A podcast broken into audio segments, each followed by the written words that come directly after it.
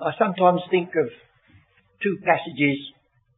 There's one, the voice that breathed o'er Eden, and I think of my voice going all over the world. And the other is that the face that wrecked a thousand ships, is it? Well, they've got me face now and they've got me voice. But it's, it's a wonderful thought that God can stoop to use the lowest of us and the least of us. For the mighty apostle Paul took that position. Unto me, less than the least of all saints, is this grace given. Now I have in my hand, you notice here, a little rosebud. I'm going to start with that. I don't know whether you've ever examined a rosebud and seen the loving care in which God has so arranged those sepals, I hope I'm speaking botanically right, sepals of the calyx, to all cling together, keep out wet, frost, insects until it's ready to open. And there was an old monk years ago in a monastery wrote a little Latin bit of doggerel. I won't attempt the Latin, I'll give you the English. Five brothers are we, all born at one birth, but five of the strangest brothers on earth. Two of us are beardless, beardless from youth to old age and two have beards that would grace well a sage. But strangest of all this peculiar race, one has a beard on one side of his face. Now that old monk saw something. Can you believe that that, which you'll find in every rose, even the wild roses on the hedge, have got that marvellous little bit of care of perfect wrapping, was just sheer accident.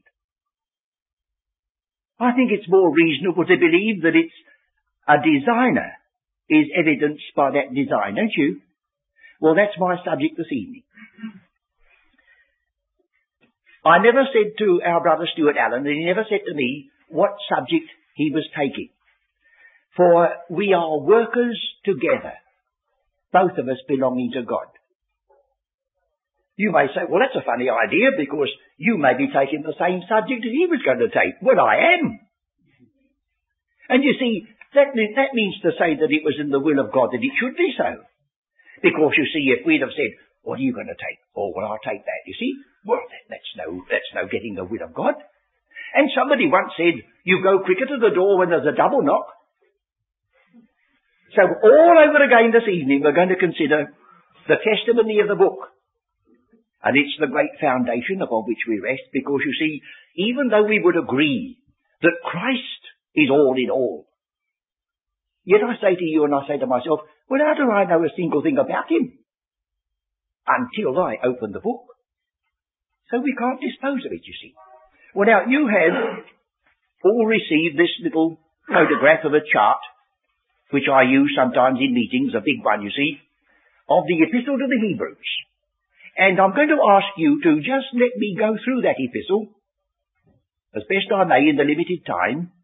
And I'm going to ask you also to check this, that if I put down here or say a word which isn't in the book, well then you leave it alone.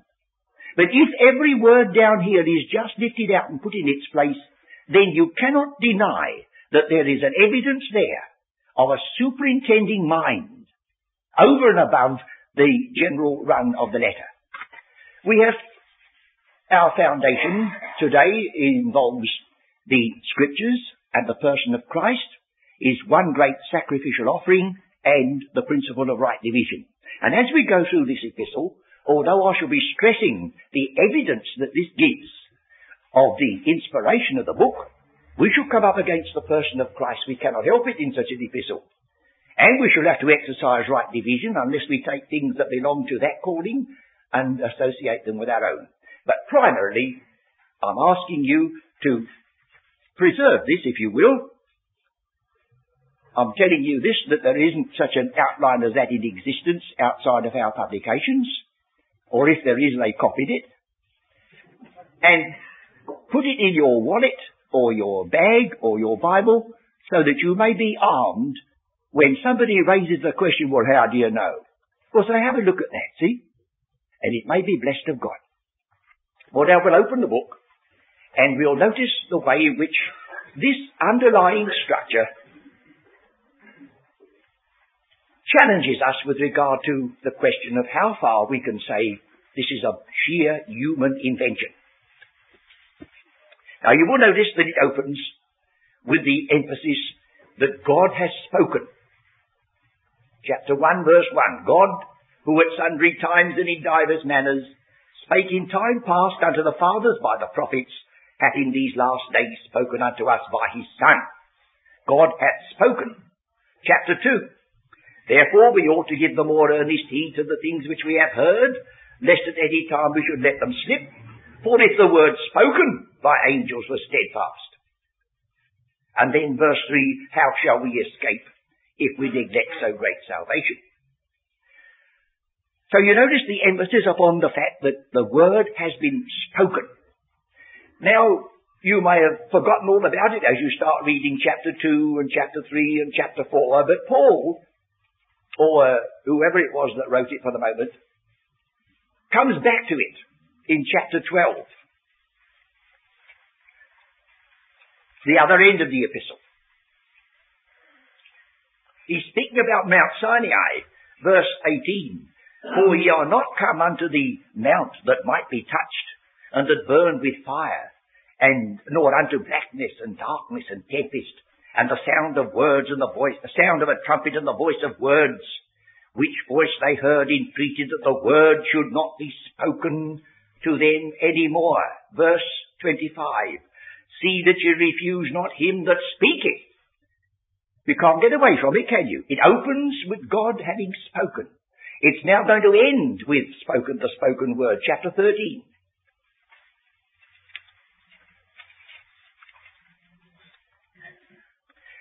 He says, verse 7, Remember them which have the rule over you, who have spoken unto you the word of God.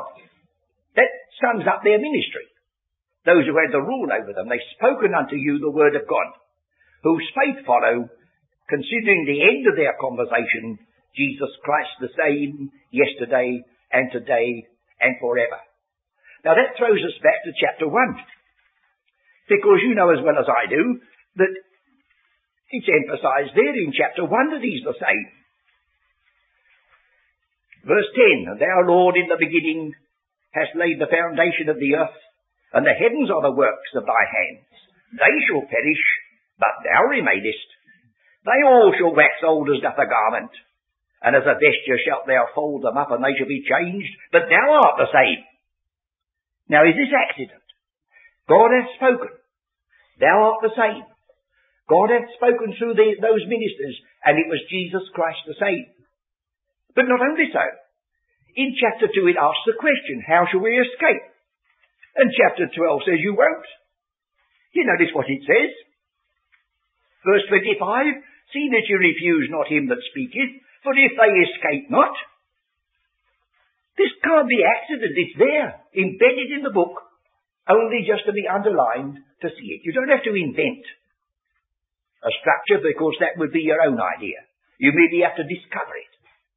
Sometimes I've stood in a fish house in Aberdeen and I've noticed the skill of the girls who go, Shh, and over goes the, they call it fillet. It looks like emptying it to me, but they call it fillet. But there, just with that slick of the knife, they reveal the underlying skeleton, so perfectly balanced, so that it wags up and down when it's going through the water. Of course, skeletons are not very nice, perhaps, but they're very necessary. So underneath this book, just the same as in the whole of God's work in, his, in nature, there is this underlying structure upon which the whole is built. Well, now there's one other feature.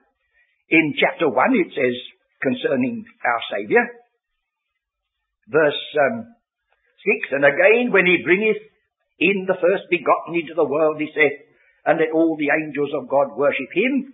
And then you'll find at the other end, it says at the last chapter, and almost the closing part of the chapter.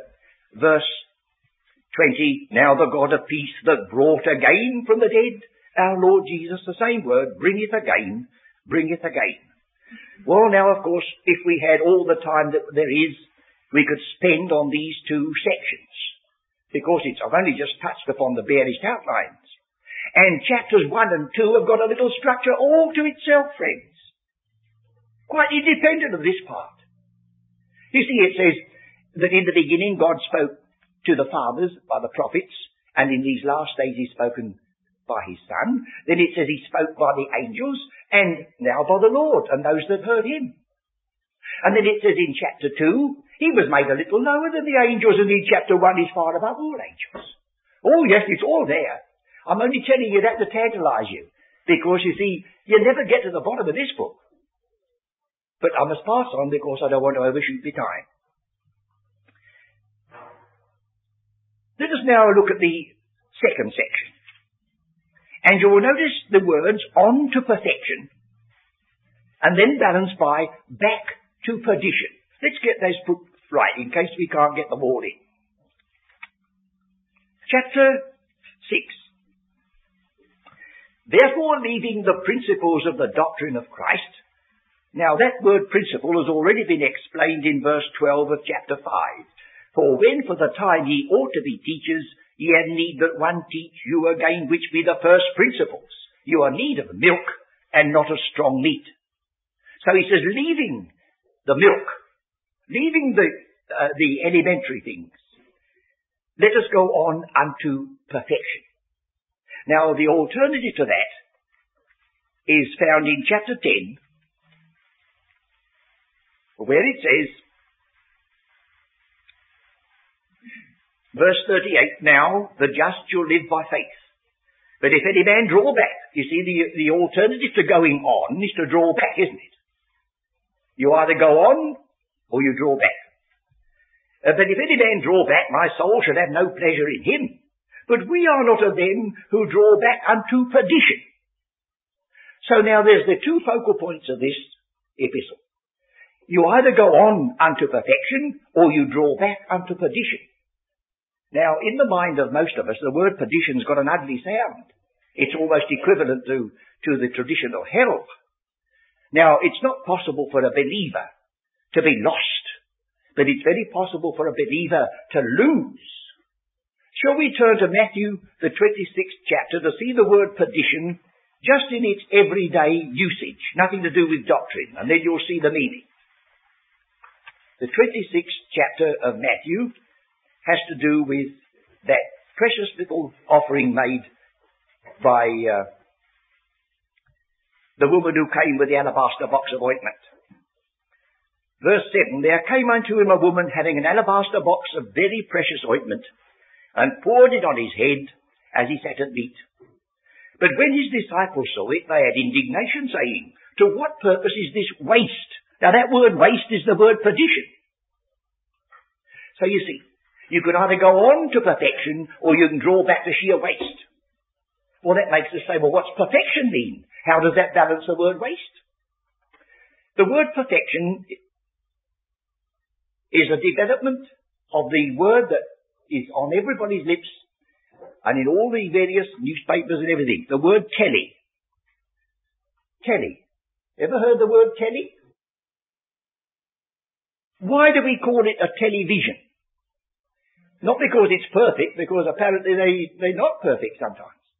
Why do we call it a telephone? Why do we speak about a telescope? Why do we write a telegram? It's all because you're using the distance. Telephone, speak at a distance. Telegram, write at a distance. Telescope, see at a distance. And the word perfect here doesn't mean getting better, but it means having started to run a race, you don't turn either to the right or the left, but you go right and touch the tape at the end. So Paul uses the very word which is given us here as the word perfect in 2 Timothy 4. He said, I have finished my course. I've kept the faith. And the word course there, dromos, is the race course. So we come back again to chapter 5 and 6 with these two focal points to remember all the time. I've already referred to the fact that in chapter 5 he's speaking to those who for the time being ought to be teaching others. But he says they're just babes. But the, the distinguishing mark between a babe and a full grown person is given in verse 14. But strong meat belongeth to them that are of full age. Now that's the word perfect. The word perfect, full age.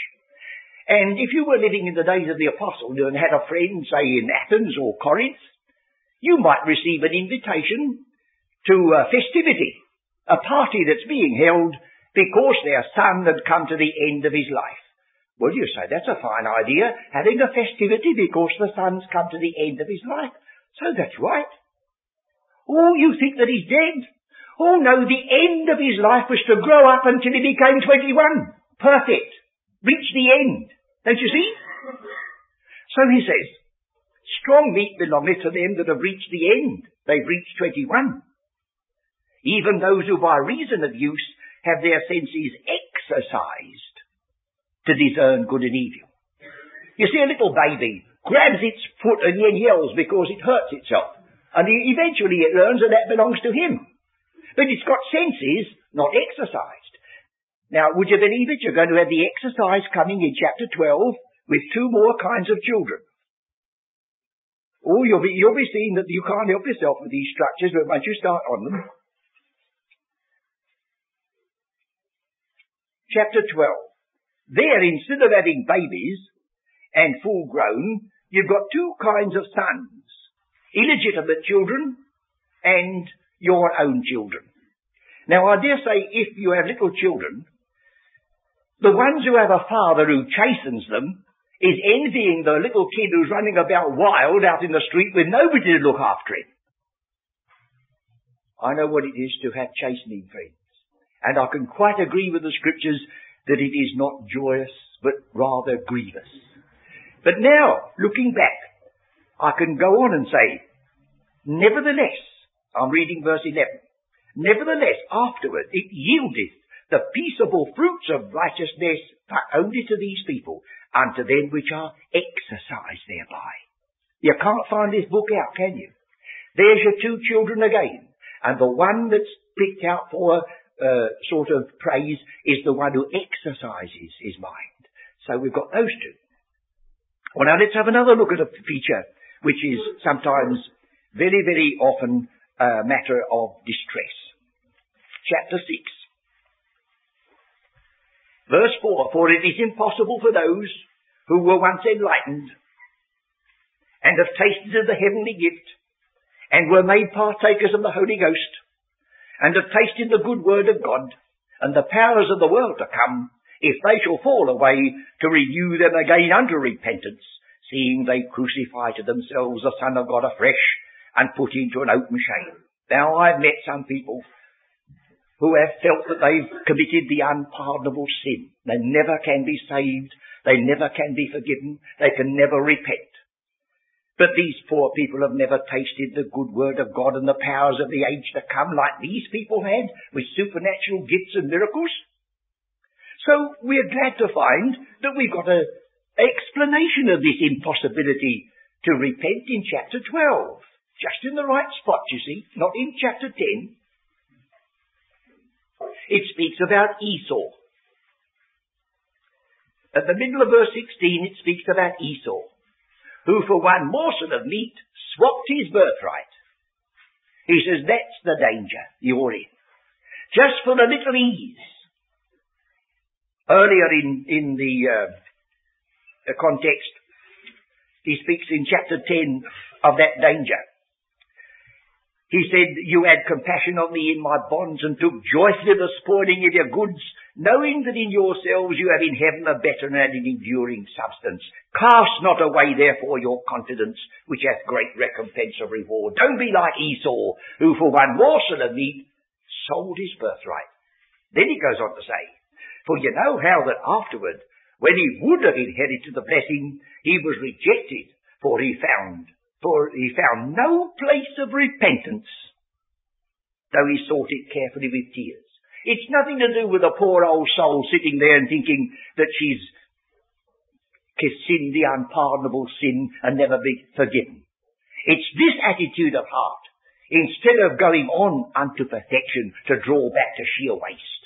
And there is a dreadful possibility for every believer there. Well then if you will look just in passing at chapter 3. Chapter 3. I haven't got that crowded in here with just, just one word. But I've got the word there, examples of unbelief. Now you see in chapter 3, he says, um, verse 7, Wherefore as the Holy Ghost saith today, if you will hear his voice, harden not your hearts, as in the provocation, in the day of temptation in the wilderness. And again in verse 12, take heed, brethren, lest there be in any of you an evil heart of unbelief in departing from the living God. And in chapter 4, where it finishes it off, let us therefore fear, lest the promise being left us of entering into his rest, any of you should seem to come short of it. For unto us was the gospel preached as well as unto them, but the word preached did not profit them, not being mixed with faith in them that heard it. So you have in chapter 3 and 4 examples of unbelief, but that's negative. When we get to chapter 12, you've got that, uh, chapter 11, you've got that wonderful series of the examples of faith, balancing in the right spot. Now faith is the substance of things hoped for, the evidence of things not seen. And since the papyrus has been brought from Egypt and translated, we can get a wonderful little thought in this first verse. Now faith is the title deeds of things hoped for. Abraham is likened to someone who's given up a city life and become a dweller in a tent because he looked for a city which had foundations whose builder and maker was God. And Abraham was, would say to you, don't you worry about me. I've got the title deeds of a house not made with hands eternal in the heavens. Faith is the title deeds of things hoped for. Then you get all these examples. My, I wish we could start all over again. We can't, can we? Because chapter 11 has got its own perfect little pattern. Oh, it's a wonderful one. And I go right back many years now to when I was in Scotland. And in the middle of the night I thought, oh, I believe it is. And then I had to wait for hours before I could get up. Somebody else's house. To go downstairs and see if I was right. And what had occurred to me was this that it says Abel, Enoch, Noah, Abraham, Isaac, Jacob, Sarah, seven, ending with a woman. Then it starts all over again and ends up with Rahab, ending with a woman. And then it says, time will not permit, so I'm very much in line with the apostle, to speak about Gideon and Barak and Samson and Jephthah, David, Samuel and the prophets. Seven, seven, seven. The whole spectrum, the whole seven colours of the rainbow. Then it says in chapter 12, now look away from all that lot unto Jesus, the perfecter of faith. He gathers it all up in himself. And I suppose you know enough about the, the science of light to know that the seven colours are all there in what we call white light. But that's another story. I'll leave that with you to let that work itself. Well now let's look at the centre. Chapter 7. Chapter 7. I've got three more minutes. It makes me think of a notice I was in an American store. If you want any possibility, we'll do it at once, but if you're asking for miracles, it may take a little time. Chapter 7. Notice this now. We're getting right to the centre of things, the heart of it. He's speaking about the priests. Priests of Israel. Verse 22. Uh, verse 23. And they truly were many priests, because they were not suffered to continue by reason of death. Those priests went on, but they had to have a successor. They died, they died, they died. But what's the contrast with Christ? But this man, because he continueth ever, hath an unchangeable or an intransmissible priesthood. Now will you turn to the sequel to, of this in chapter 10? Verse 11. And every priest standeth. Now, and the other uh, example was the priests died. Now it's the priest that stands, in contrast to a priest that's seated. You see, it's this man coming out again. And every priest standeth daily ministering and offering oftentimes the same sacrifices which can never take away sin. But this man, you see, he's back again on the same argument. Chapter 7, but this man, now, but this man, after he had offered one sacrifice for sins forever, sat down on the right hand of God. And then in between these chapter 7 and chapter 10, we have no perfection in the priesthood, no perfection in the law, no perfection in the ordinances, no perfection in the sacrifices. So we'll just finish with chapter 10, reading a few verses. For the law having the shadow of good things to come, first verse, and not the very image of the things, can never, with those sacrifices which they offered year by year, make the comers thereunto perfect forever. That's the translation you'll find is already adopted in the New English Bible. And it's, it's justified by verse 14. For by an offering he hath perfected forever them that are sanctified. Now back again in verse 2. For then would they not have ceased to be offered, because that the worshippers once purged should have had no more conscience of sins. But in those sacrifices there is a remembrance again made of sins every year, for it is not possible that the blood of bulls and of goats should take away sin. Wherefore, when he cometh into the world, he saith, Sacrifice and offering thou wouldest not, but a body hast thou prepared me.